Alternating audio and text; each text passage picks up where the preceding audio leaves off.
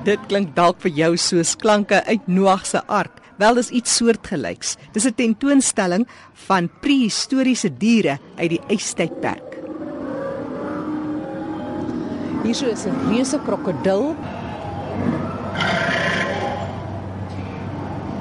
Die eerste reuse krokodil fossiel was in 1892 ontdek. Die 1.5 meter lange skedel het wetenskaplikes laat dink die hele dier tot 15 meter lank kon gewees het. En dit maak beslis een van die grootste krokodille wat aan ons bekend is. Al uitsterwing kon die gevolg gewees het van die verlies aan habitat soos dit mettertyd die Amazone rivierbekken geword het. Edmund Bekus is bemarkingsbestuurder van Huisgenoot U en Dram en dis juis hulle wat hierdie uitstalling georganiseer het. Edmund is meer as net 'n uitstalling, dis meer as net om te kom kyk na prehistoriese diere. Dis eintlik 'n opvoedingsstaak. Ek dink dit plaas ook baie goed in perspektief oor wat beteken dit as diere uitsterf en hoe dit belangrik is om na ons diere te kyk wat ons het op die oomblik.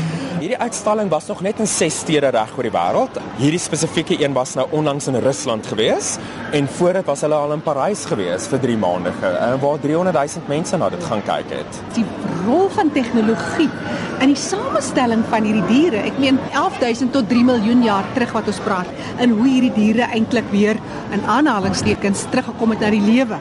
Ja, dit is ook nie net tegnologie nie, dit is ook die wetenskap. Dit is ons het hierdie uitstalling saam met paleontoloë bymekaar gesit. Daar's 'n diepte navorsing gedoen oor hoe die dier sou gelyk het, hoe hy sou beweeg het en dan so hier en daar sal maar raai skoot oor waar die vere of die hare was of nie was nie, want mense gaan eintlik nooit weet nie. Ons paleontoloë het natuurlik verskriklik hard gewerk, oorgevlieg sien na toe waar die robotte gebou is om seker te maak dat die bewegings baie noukeurig is soos die dier sou reageer het in verskillende omstandighede. Ons diere knip oog, hulle haal asem, hulle brul vir jou, grom vir jou. Dis 'n dis 'n magical omgewing hierso. Ek dink dit vat kinders op terug en ek leer ook vir kinders dat Ice Age ook nie net 'n uh, animasiese prent is nie.